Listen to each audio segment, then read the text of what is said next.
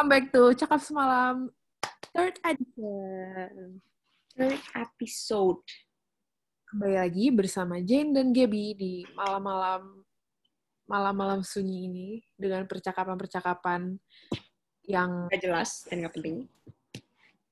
tapi kayak hari ini agak penting sih karena jujur gue gue penasaran dengan topik ini juga. Kalau misalnya kemarin Gaby udah nanyain tentang dunia kuliah gue di Depok, di UI.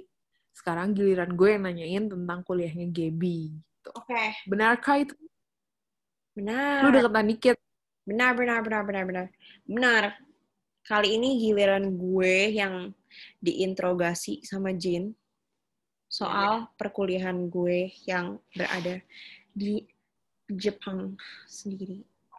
Kalau kalian belum tahu, Gaby itu uh, jurusan hubungan internasional. Am I right? Yes. Totally right. Coba lu ceritakan tentang kuliah lu, kuliah lu ya ke teman-teman di sini. Coba Gap. Kuliah gue, sebenarnya kayaknya gue rasa nggak terlalu beda sama kuliah di Indo ya. Maksudnya em, dari segi pelajaran atau maksudnya gimana ya buat hubungan internasional sendiri kayaknya nggak gitu berbeda tapi bedanya kalau kurikulum di kuliah gue berhubung gue itu ngambil kuliah yang internasional jadi itu nggak required Namanya? oh Tokyo International University itu adanya di Hmm. Tokyo dan Itu di di kotanya atau di mana sih? Gue gue tahu ya Tokyo pinggiran-pinggiran dikit lah ya pinggiran-pinggiran dikit kayak itu tuh beda ya sama Tokyo. ya? Oh sama kan? Shibuya ada di Tokyo Jadi Oke. kayak Shibuya itu Sudirman, Tokyo tuh Jakarta itu kan. Enggak, enggak. Em, oh, oh iya, iya, iya, iya, kayak gitu. Misal, ya di Senayan, Sudirman, itu kan ada di Jakarta. Shibuya juga kayak gitu. Kalau gue, ibaratnya gue di Tangerang lah ya, Apa apa? Lanjut. pencil. Em, Kurangnya Tangerangnya. Sebenarnya kalau untuk, balik lagi sih tadi, karena sekolah internasional, jadi dia nggak require bahwa, em, untuk kita bisa bahasa Jepang ya. Em, jadi kita bisa tetap apply walaupun kita nggak punya dasar-dasar basic-basic bahasa Jepang. Walaupun sebenarnya menurut gue akan lebih mudah kalau memang kita tertarik sama Jepang dan kita bisa bahasanya sih untuk hidupnya sendiri gitu ya. Dan em, karena gue sekolah inter, jadi emang kita diajarinnya pakai bahasa Inggris juga, semuanya pakai bahasa Inggris. Tapi emang di kuliah gue sendiri kita di require buat ngambil em, kelas bahasa Jepang selama dua semester atau satu tahun. Dan itu sistemnya em, lulus nggak lulus. Jadi misalnya lo nggak mencukupi nilai untuk lulus ke semester 2, jadi lo harus ngulang. Basically kayak gitu. Maksudnya lo harus bisa ngelulusin dua apa ya ngomongnya gue tuh bi apa em, apa sih ngomongnya? Kayak ada yang intermediate ada yang beginner gitu-gitu. Dan gue harus ng- nyelesain yang beginner buat dua-duanya gitu. Nah nanti kayak Jerman yang tadi gue ngomong. mm, nah kalau untuk em, intermediate dan lebih apa sih lebih tingginya lagi itu bisa maksudnya bisa ngambil pelajaran itu buat kredit tapi bukan require subject jadi lo boleh milih kayak optional lah lo boleh milih masuk dan ambil pelajaran itu atau enggak gitu itu Oh, bener. gue ada pertanyaan. Apa?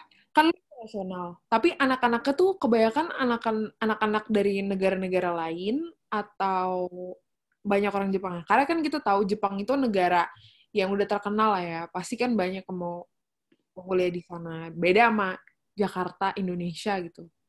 Kan sebenarnya jarang orang belajar di Indonesia gitu. sebenarnya balik lagi sih kayak kuliah gue ada dua yang namanya satu E-Track dan G-Track. G-Track itu untuk Japanese student. Jadi Oh. diajarinnya pakai bahasa Jepang dan E-Track itu tuh international student. Jadi emang basically em, lebih beragam ya apa ya bahkan jarang yang ada orang Jepangnya gitu. Maksudnya bahkan di E-Track kayaknya nggak ada orang Jepang deh. Kecuali yang kayak Jepang campuran Indonesia, Jepang campuran apa gitu. Tapi nggak ada yang benar-benar pure Jepang. Temen lo berarti apa? Ada yang selain Indonesia apa? banyak ada Indonesia, Vietnam, ada juga kayak Norway, Switzerland, Sri Lanka, Bangladesh, all that stuff tuh ada semua gitu. Vietnam banyak. Kalau misalnya Doripu, do, lu tau Doripu nggak? Tahu. Dori Um, Doripu itu kan sama kayak si ini Jerome Pauline. Itu, Itu- berarti dia bener Beda-beda beda. Karena kayaknya kalau nggak salah mereka tuh ngambilnya dan karena mereka udah bisa bahasa Jepang juga, kayaknya mereka ngambilnya emang yang sekolah-sekolah Jepang Oh, ngerti ngerti ngerti. yang emang bahasa pengantarnya pakai bahasa Jepang. Sedangkan gue, karena gue nggak punya background Jepang sama sekali, gue ngambilnya yang internasional. Karena kalau lu nggak punya background Jepang, biasa mereka harus apa sih kayak semacam IELTS gitu loh, IELTS ya bahasa Jepang. Jadi lu harus ngambil kelas, lu ujian dulu, baru bisa um, masuk kuliah gitu. Jadi kadang-kadang mereka juga ambil gap year satu tahun untuk belajar bahasa gitu sih. Tapi justru yang gue penasaran adalah gaya hidupnya. Karena gue tuh ngeliat ya kalau di story-story orang di Jepang kayak, ih seru banget. Serius. Gue makanya gue pengen exchange ke Jepang. Gara-gara gue merasa kayak hidupnya tuh seru banget. Apakah benar bagi Um, Anda? Kalau Ini itu sebenarnya balik lagi ke orangnya masing-masing ya menurut gue. Untuk soal kayak gitu tuh termasuk em, dalam spending juga kan. Maksudnya untuk uang dan lain-lain gitu. Sebenarnya itu balik lagi untuk personally maksudnya orangnya masing-masing. Nggak bisa dipukul rata semuanya. Dan buat gue sendiri gaya hidupnya enak gak enak? Gue cukup suka dengan gaya hidupnya karena well kalau buat kalian yang tahu, gue tuh nggak dikasih duit jajan dulu zaman SMA. Dari dulu gak pernah dikasih duit jajan. Baru masa ma- masuk kuliah gue dapet duit jajan. ibu. Nah, kayak sebenarnya nggak gitu juga sih. Maksudnya gimana ya, kalau misalnya di Jepang sendiri, menurut gue mahal. Dalam segi, kalau dibanding Indo, ya jelas lah ya. Um, Iya. Ih, shy. tapi maksudnya lebih hmm, gaya hidup di Jepang tuh bisa dibilang murah tapi bisa dibilang mahal. Tergantung Iya, iya. preference lo. Misalnya lo lebih prefer makan nasi dibandingkan makan ini. Ya itu jadi akumulasi gaya hidup lo sih. Dan sebenarnya berat nggak berat kalau lo bandingin sama di Indo jelas berat banget di Indo. Nggak eh di Jepang tuh jelas berat banget daripada di Indo. Keberat-beratannya tuh apa gitu selain hidup independen ya ya kayak cuci cuci baju sendiri. Itu kan ya kalau gue personally, um, lo tau kan, gue bu- I'm not a big fan of Japanese food. Gue bukan yang obses sama uh, makanan Jepang, bahkan gue cenderung gue nggak suka makan sushi dan ma- apa makan makanan mentah gitu. Um, menurut gue yang faktor paling berat buat gue adalah makanan. Tapi kayak, itu bisa, maksudnya masih bisa gue kontrol lah ya. Cuman lebih kayak buat build habits yang paling susah buat gue. Karena kalau lo di Indo, lo misalnya sakit atau lo malas keluar, lo, ting- Ma, lo tinggal gojek aja, ngerti gak sih? Apalagi sekarang ada gojek gitu, lo tinggal gojek, lo tinggal pesen atau lo tinggal delivery. Sedangkan Jepang itu tuh jarang banget yang ada delivery. Dan lu harus jalan, makanya lu bisa kurus gitu di situ ya. lo harus jalan, lo harus effort, dan em, apa ya, em, gimana ya, lo tuh gak semua makanan tuh ada di sekitar lingkungan deket rumah lo gitu misalnya, ngerti gak sih? Dan gue misalnya lagi sakit, gue pengen gue pengen makan sesuatu nih, ya gue harus work for it gitu. Gue harus masak, gue harus kalaupun beli pun gue harus jalan untuk beli. Gue nggak bisa yang kayak tinggal ma- manjain diri sendiri gitu loh. Ya kalau manjain diri sendiri gue nggak makan pilihannya itu. Nah, Apa? Keren. Nah, ini gue pertanyaan. Gue gue saking ada pertanyaan gue jadi bingung. Karena gue beneran sepenasaran itu sama Jepang-Jepangan. Lu itu tinggal di apartemen kan? Iya. Eh, Em, kayak rumah sistemnya gimana? Eh, rumah. rumah terus sama siapa? Terus apakah ada uh, dorm atau misal asrama dari yang di provide university-nya? Nah, itu gimana tuh sistem sewanya terus kayak gimana? Kalau untuk dari sekolah gue sendiri tahun pertama semester pertama itu tuh emang kita tuh harus tinggal di dorm Oh. Jadi gue emang semester 1 gue di dorm. Um, itu bayarnya per bulan, rentnya per bulan. Itu udah include listrik dan lain-lain, tapi setiap dorm beda gitu loh. Beda. Tempatnya beda, fasilitasnya beda, harganya pun beda. Dan um, dormnya pun ada yang dorm sendiri, ada yang punya roommate. Nah, kalau dorm di roommate itu, eh, roommate di dorm itu tuh dipilihin sama sekolahnya awalnya, nggak bisa pilih sendiri Itu creepy gak sih? Gue takut loh. lumayan soalnya dulu kayak aduh ini sama siapa ya dan gue kebetulan gue milih dan dapetnya yang sendiri Oh. dan Soalnya gue gue baru nonton film, Jir. Maksudnya beneran kayak terus kayak banyak cewek psikopat gitu. Kayak lu bener-bener harus serem deh di dunia ini sekarang. tapi gue untungnya gue dapet dorm sendiri kan ya walaupun sebenarnya karena dorm sendiri harganya jauh lebih mahal dibandingin dorm yang punya roommate Berapa tuh? Hmm, berapa ya gue lu gue agak lupa harga tot harganya berapa cuman kayak sekitar 4 sampai 5 sampai 6 kayaknya segituan sih per bulan Kosan di Depok, satu bulan, satu setengah juta. Itu aja yang udah lumayan mahal. Nah, ini udah include listrik, air gitu-gitu, tapi belum include makan, belum include, berarti kan personal, personal ini. Belum, cuman udah include listrik, air, kamar, gitu. Tapi ini belum pakai bantal dan kawan-kawan ya, tapi udah disediain furniture sih, kayak semacam kulkas ada, terus um, Nah, gitu-gitu ada, meja, ya, lemari. Terus lu pas semester pertama nih, ya udah tuk-tuk-tuk dari bandara, lu sama siapa temen? Ah, Lu- yang bokap gue sama keluarga. Iya berarti sama keluarga kan. Hmm.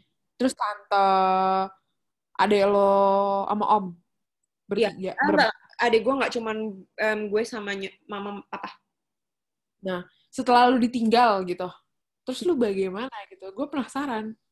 Seorang Gaby yang sangat sosialis, lu udah kenal sama temen belum sih? Udah Ah, kan? Itu belum, gue nggak punya temen. Eh, maksudnya gimana ya? Gue punya temen, tapi temen gue nggak satu dorm sama gue. Jadi dulu tuh, gue tuh em, sebelum pergi ke Jepang, di-provide semacam les Jepang lah istilahnya. Yang gue yang gue datengin itu kan di. Yang selalu gue bolos di dalam les. Lagi di tengah kota. rebel banget deh. Intinya gue tuh bener-bener nggak pernah les deh waktu gue disuruh les Jepang. Terus udah dong gue punya temen tuh dari les Jepang tersebut. Tapi universitasnya beda.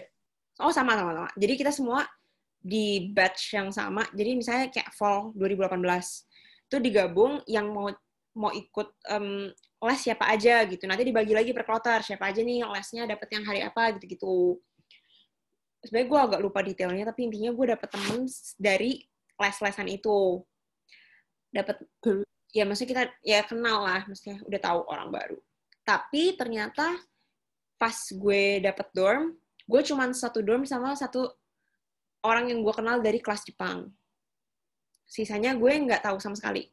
Jadi gue harus pintar-pintar bersosialisasi. Maksudnya gimana ya? Ya udah kayak hai hihihi jb-jb aja gitu ngerti kan Sama orang lain, apa orang Indo juga?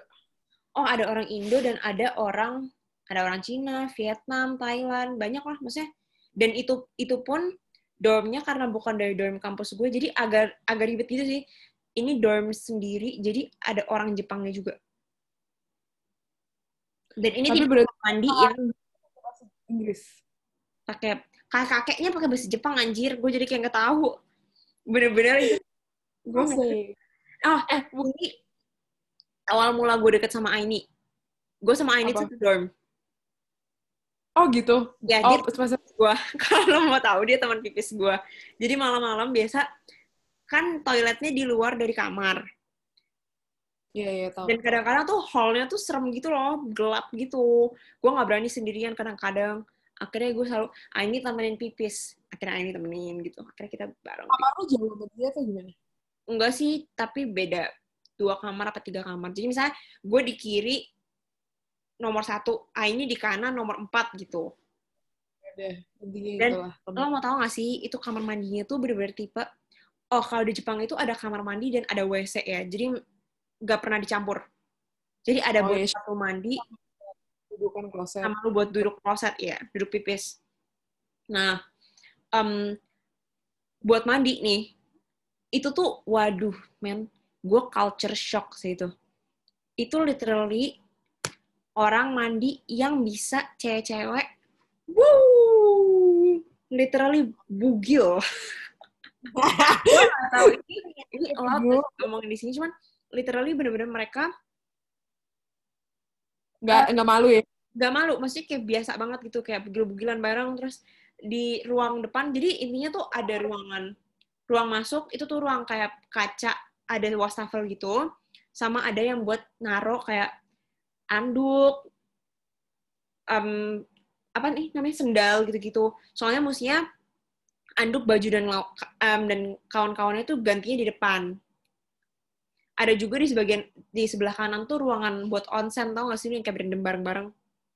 Banget. Demi apa ada itu?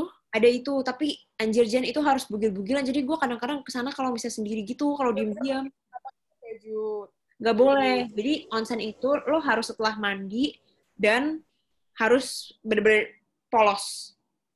Demi apa? Ada yang jagain? Emang ada yang lihat? nggak cuman emang kayak gitu culture-nya. Jadi emang yang di sana juga pun polos gitu.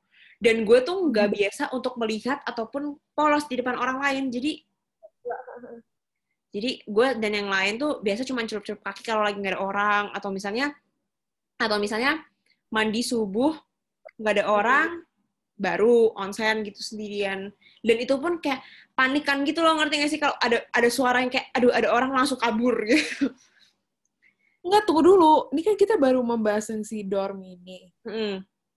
Doya, lu, Aini, siapa lagi? ada Sanas ada Joan Oh, rame lah ya. Lumayan lah lumayan Nah, makanya gue tuh kalau ngeliat story lu, lu tuh kayak punya squad sendiri loh, squad Indo gitu loh. Sebenarnya kan ada juga orang lain di luar negeri kan yang akhirnya malah temenan sama bule-bule gitu. Nah, lu tuh yang gimana?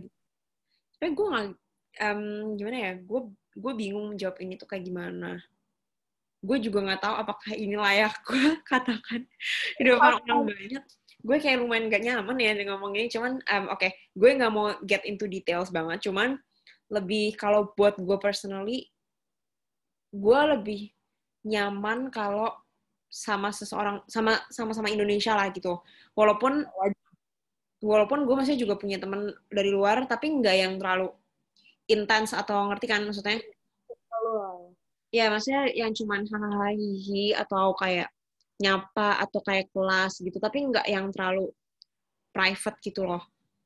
Nggak yang terlalu gimana ya personal life atau gimana tuh nggak. Em, sejauh ini ada beberapa teman-teman Indonesia gue yang prefer untuk temen sama bule juga ada. Ada yang prefer bukan prefer sih ada juga yang punya teman dekat orang luar juga ada.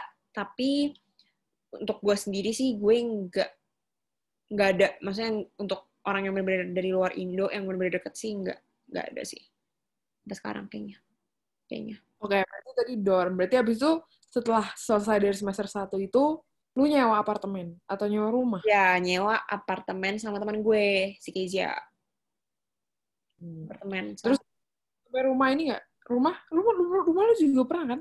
Ah, iya sekarang ini tuh sebenarnya rumah apartemen sih maksudnya gimana ya kayak Nyewa satu lantai atau nyewa satu rumah atau nyewa satu nyewa kamar? satu rumah dan ada dua kamar satu kamar mandi Oh, emang rumah Jepang tuh kecil ya, Shay? ya lumayan jadi gue sama Kezia satu rumah tapi beda kamar gitu itu sih tapi Iyalah.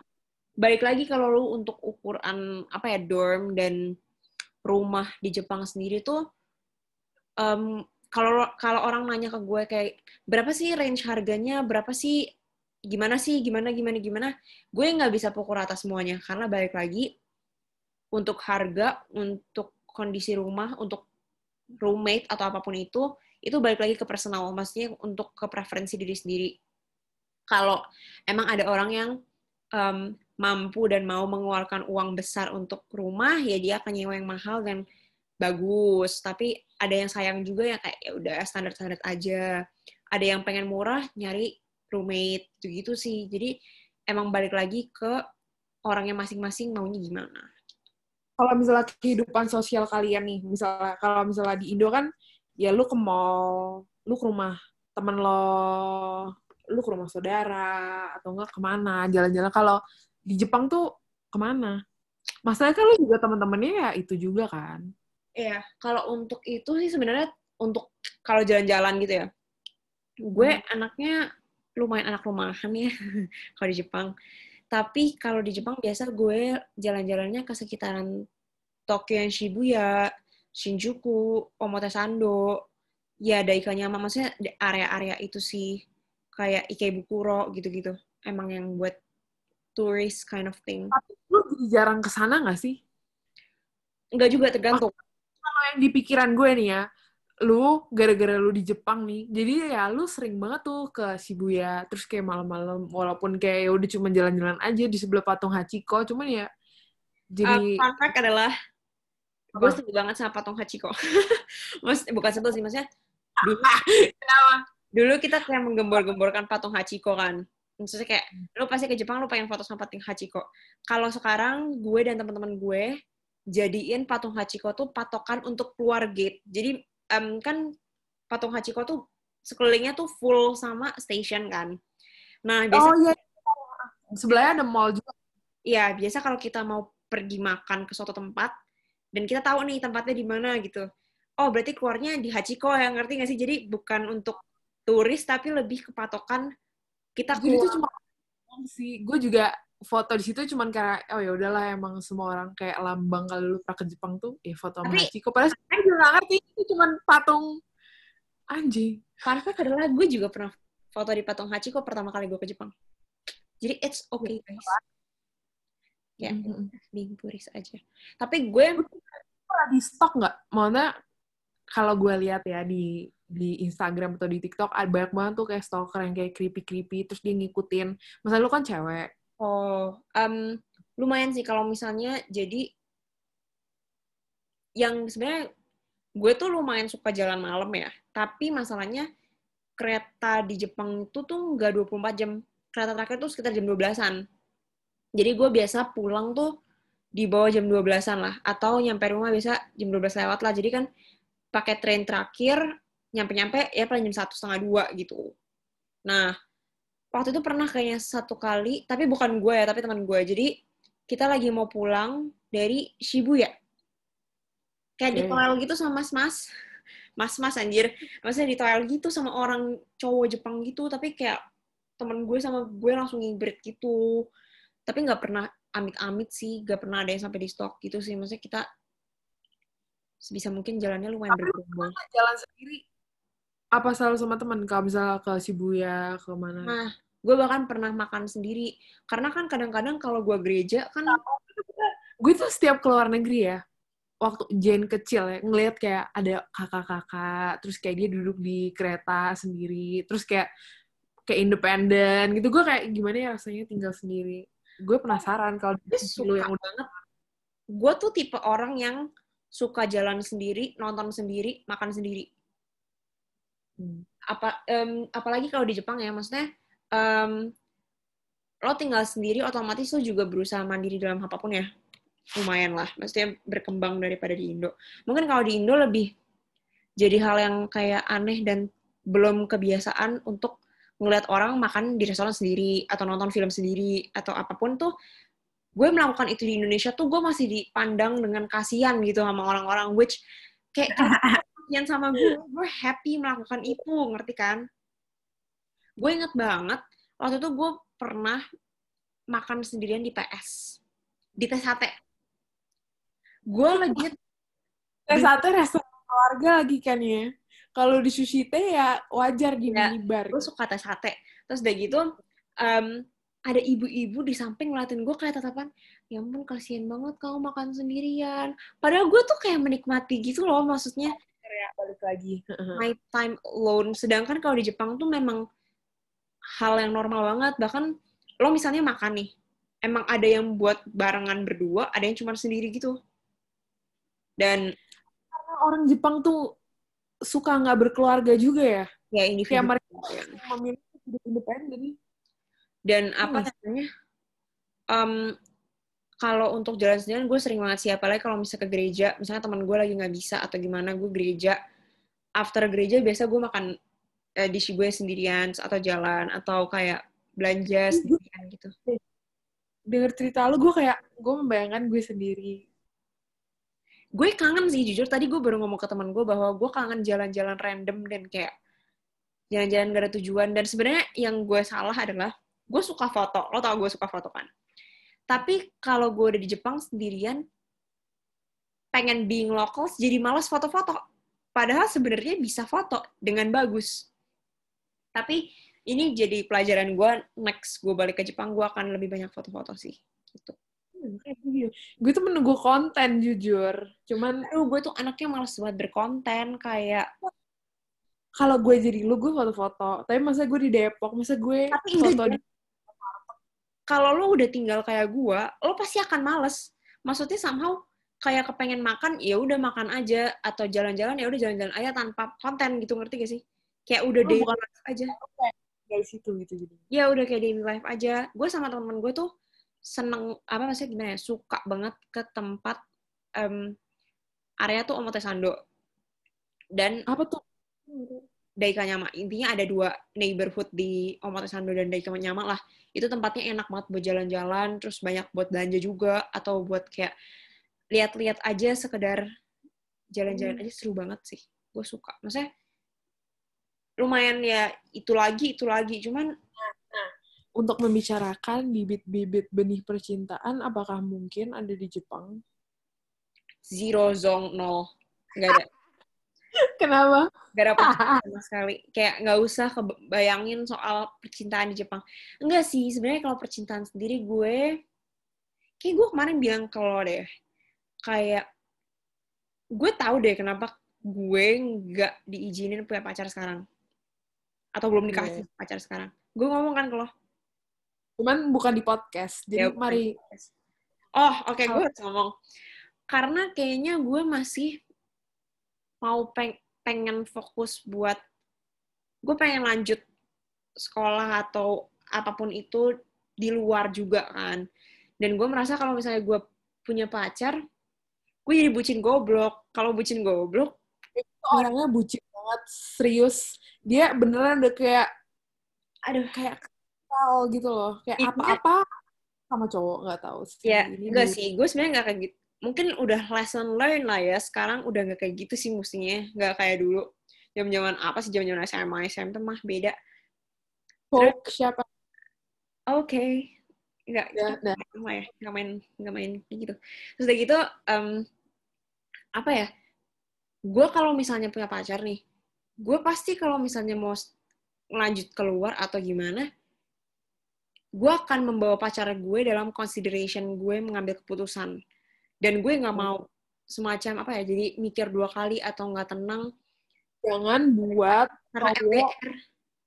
Iya, jangan buat cowok eh, menentukan tujuan Prioritas. hidup lo ngerti? Iya ya. Iya. Jangan jangan biarin mimpi-mimpi lu atau keinginan-keinginan lu tuju apa Love life. em, tercampur dan apa ya ter tertunda tertahan dan tidak jadi terlaksana cuman karena lo suka sama cowok gitu kayak belum tentu ya baik-baiknya belum tentu tuh cowok beneran jodoh lu atau nikah sama lo in the future gitu ya tapi Ini kayak kita harus membahas ini. oh ya itulah ya intinya gue nggak mau too details about that Gitu. Nah, berarti sangat tidak ada ya prospek. tidak ada. Pokoknya kayaknya not in a good terms untuk ngomongin cinta-cintaan deh, karena bener-bener nol. Cuman pintar teorinya. Karena balik kan abis ini, apa are you planning to stay there? Oke, di Jepang. No, gue, to be honest, I'm not planning to like kerja atau apa pun, atau bahkan lanjut S2 atau apa pun itu di Jepang tuh nggak, sama sekali nggak kepengen dan nggak ada pikiran untuk itu. Gitu. Tapi menurut lo, Jepang tuh merupakan negara yang bagus nggak buat studi? Maksudnya buat belajar. Apa Oke. lu rekomendasiin orang buat kayak, eh di luar aja deh, jangan di sini. gue nggak mau merekomendasikan untuk iya atau enggak sih karena menurut gue balik lagi lo suka atau enggak awalnya Karena menurut gue terpenting adalah um, lu pilih negara adalah lo harus suka culture-nya, lo suka apa pun yang ada di sana. Sedangkan yang gue salah adalah gue nggak terlalu suka Jepang. Gue nggak, gue not a big fan of anime atau gue not a big fan of Japanese food atau gue nggak punya background. Kenapa lu ketawa? Tapi kayak gue nggak punya background apa pun tentang Jepang gitu. Dan gue memutuskan untuk ke Jepang. Which gue nggak bisa bilang itu a mistake, tapi untuk kalian di luar sana gitu ya yang mendengarkan, mungkin alangkah lebih baiknya sebelum lo memilih kuliah untuk kuliah di suatu tempat, terutama di luar negeri, lo harus suka dengan culture-nya, lo harus suka dengan makanan, atau lo lo suka dengan negara itu. Karena kalau enggak itu akan berat banget. Kalau misalnya lo suka at least itu akan membuat perjalanan lo yang sulit menjadi bearable. Wow oke okay, oke. Okay. take lo, notes guys. Iya. Take notes. Kalau lo stres lo suka negaranya oh ya ini ini ini ini ini gitu. Maksudnya ada pelampiasan dan pelarian gitu loh dari lo stres. Tapi kalau lo nggak suka negaranya itu akan double stresnya gitu loh. Jadi menurut gue gitu sih. Dan untuk, untuk apa? bagus atau enggak studi sih sebenarnya balik lagi ke orang yang lagi sih. Gue nggak bisa bilang yang bagus atau enggak cuman di Jepang tuh susah guys. Maksudnya nggak segampang kelihatannya atau kadang-kadang gue kelihatan di Instagram hahaha di baliknya tuh menangis raung-raung. Wow. oh, ada apa? Berat. Ya berat berat berat berat. Ya nggak cuma di Jepang doang sih menurut gue um, generally emang kuliah di luar negeri tuh memang berat gitu ya. Dan nggak mudah. Ya sebenarnya di mana pun sih nggak cuma di Jepang. Semuanya pasti punya kesusahannya masing-masing. Cuman carilah yang menurut kalian worth the worth the risk dan worth the pain gitu gitu aja sih supaya kalian bisa enjoy at least gitu sih oke okay. berarti pesan-pesan buat mereka yang mempersiapkan kuliah gitu apa? Banyak research, banyak eh, kalau bisa sih sebenarnya milih kuliah emang dari passion atau dari kesukaan lo aja sih. Misalnya lo, tapi gue nggak tahu ya banyak juga kan orang emang pilih kuliah karena universitasnya bagus atau ternama atau ya banyak lah considerationnya pasti. Cuman kalau untuk luar negeri sendiri sih saran gue banyak research tentang program belajarnya lah, materi pelajarannya kira-kira lo bakal belajar apa, supaya at least lo ada background tentang pelajarannya dulu, biar lo nggak kaget-kaget banget. Kalau lo um, belajar, apa sih, kuliah di luar yang beda bahasanya selain Inggris, alangkah lebih baiknya lo coba belajar basic-basicnya dulu, biar at least lo bisa ngomong sama orang-orang di sekeliling lo gitu, yang dari negara tersebut, atau juga lo lihat um, kira-kira fasilitas apa aja sih yang bakal gue pakai. Itu juga sebenarnya menurut gue pengaruh sih karena kayak um, library itu gitu ya? Iya, maksudnya lo akan tinggal di sana dan lo akan menggunakan fasilitas itu untuk lo belajar gitu. Kayak apakah menurut lo kampusnya nyaman atau gimana-gimana tuh menurut gue itu juga suatu hal yang perlu dipertimbangkan sih. Dan yang paling penting lingkungan kampus lo tuh apa aja, ada apa aja gitu. Paling bener sih sebenarnya paling banyak research, terus nanya-nanya kakak kelas tentang kuliah di sana, gitu-gitu sih. Nih, pertanyaan terakhir. Lu bisa bahasa Jepang nggak? Maksudnya, dengan lu belajar Jepang ini, apakah lu sudah menerapkan ini di dalam kehidupan lo? Enggak. Um, and I'm not proud of this, karena kayak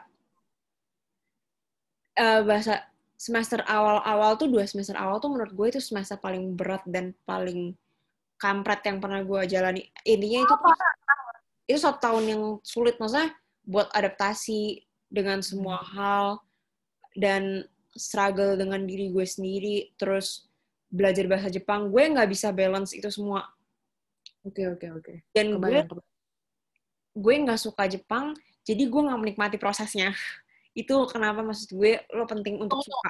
Sekarang kalau gue nanya, apakah lo menyesal kuliah di Jepang? Enggak. Gue nggak okay. menyesal, tapi itu adalah suatu lang gimana? Ya, menurut gue untuk mencapai gue bilang gue nggak menyesal di Jepang itu itu ada perjalanan yang sangat panjang dan penuh air mata, penuh drama untuk mengubah dari menyesal jadi nggak menyesal. Gitu.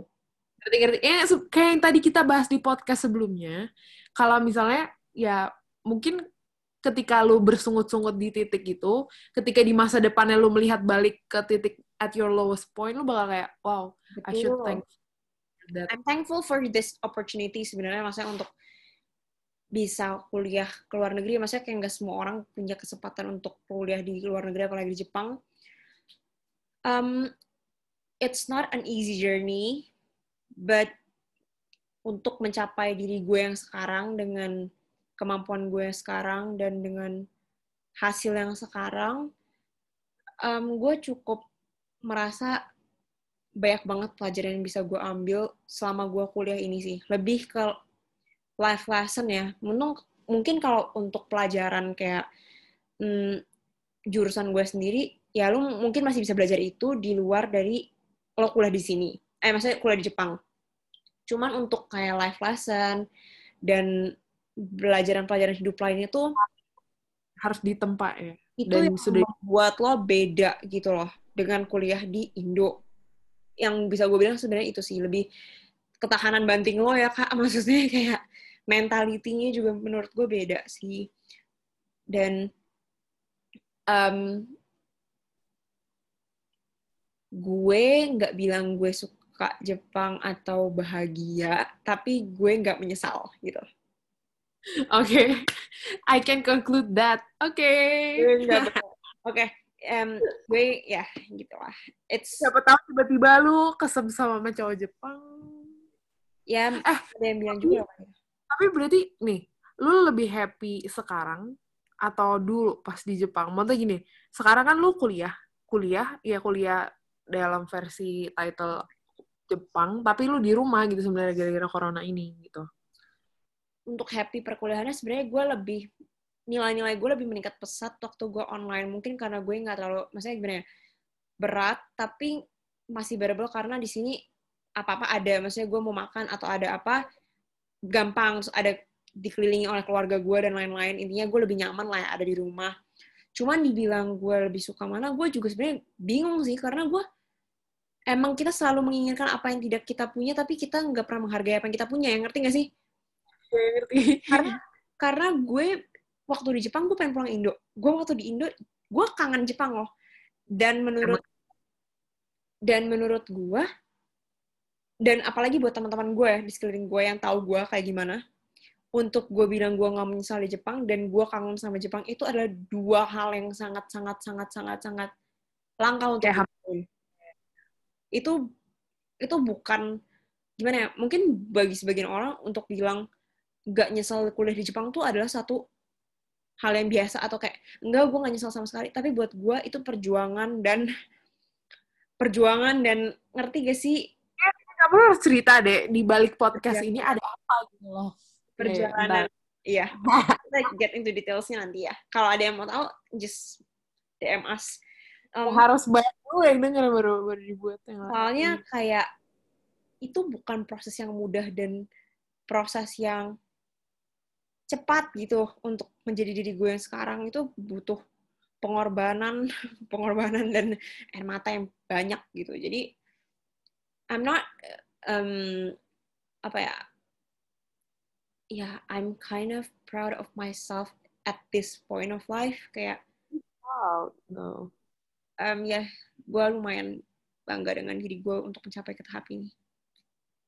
Jangan nangis. Enggak, gue gak nangis. Cuman gue nggak gue nggak sering gue bilang bahwa gue bangga sama diri gue but gue bangga sama diri gue karena gue mampu dan berhasil sampai ke tahap ini. Lebih kayak gitu sih. Kayak gue yeah. I did it gitu.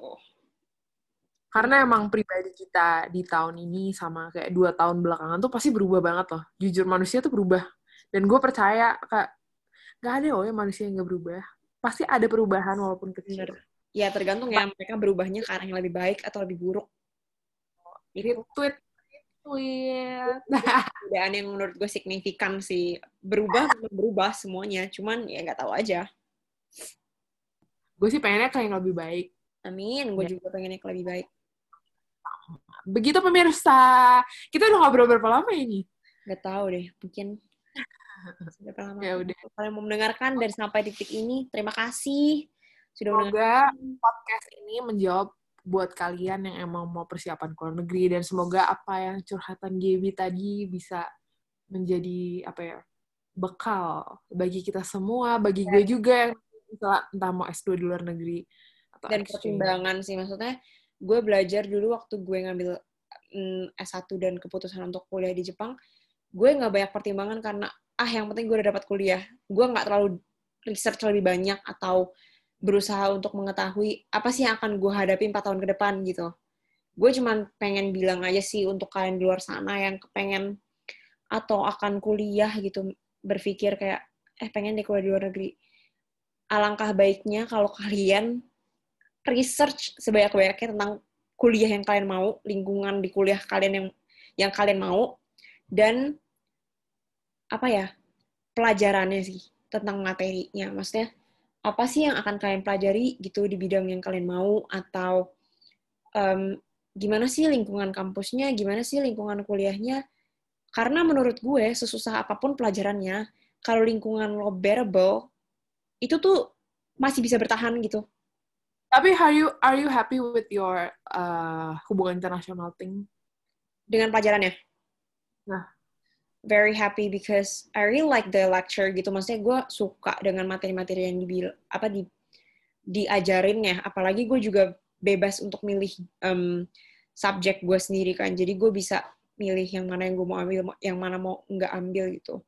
Um, yang gue nggak suka sebenarnya bukan nggak suka sih, yang gue agak sebel nulis esai bro, nulis esainya bo panjang banget gila, susah banget research papernya. Research paper, Tentang lu ngejelasin cara research paper yang benar. Kalau emang ada yang mau. research Benar. gue juga masih belum ahli-ahli banget ya. Maksudnya kita masih belajar, cuman research paper, terus kalau kalian mau masuk hubungan internasional siap-siap harus yang suka baca ya, karena kalau nggak suka baca kalian bakal amsyong banget. Karena bener-bener paper, paper, paper, paper, jurnal, jurnal, jurnal, Peng- yang kayak satu jurnal bisa 30 halaman, lo harus review, lo harus baca, lo harus bikin Hmm. research paper yang kayak tebel. Ya, itu sih maksudnya konsekuensinya. Tapi sejauh ini, I'm very happy with this subject and I'm very happy learning this kind of stuff. So, ya, yeah, menurut gue. Tepuk tangan semuanya untuk pembicara kita hari ini. Sekarang dua menit lagi udah mau jam 12 malam dan sepertinya kita cukupkan podcast kita malam hari ini. Terima Buat kalian yang ada request atau emang mau memberikan komplimen langsung aja ke IG kita. IG gue Jane titik 326 dan sebelah saya Gabriela. Audrina. kita harus kita harus tepuk tangan buat Zoom juga karena sudah memberikan fasilitas podcast walaupun audionya gue jamin gak bakal sejernih podcastnya Ayudia dan Dito Percussion dan lain-lain. Tapi ya maklum ya guys, karena kita lagi di masa seperti ini, kita nggak bisa bertemu. Mungkin kalau kita ada kesempatan ketemu, kita akan lebih proper audionya gitu. Jadi terima kasih kalau udah mau dengerin kita ngoceh panjang lebar dan dengerin kita dengan yang kayak audionya rada-rada mandek apa gimana gitu. Terima kasih banget loh. Thank you. Bye. Sampai jumpa di malam selanjutnya. Terima kasih. Bye-bye.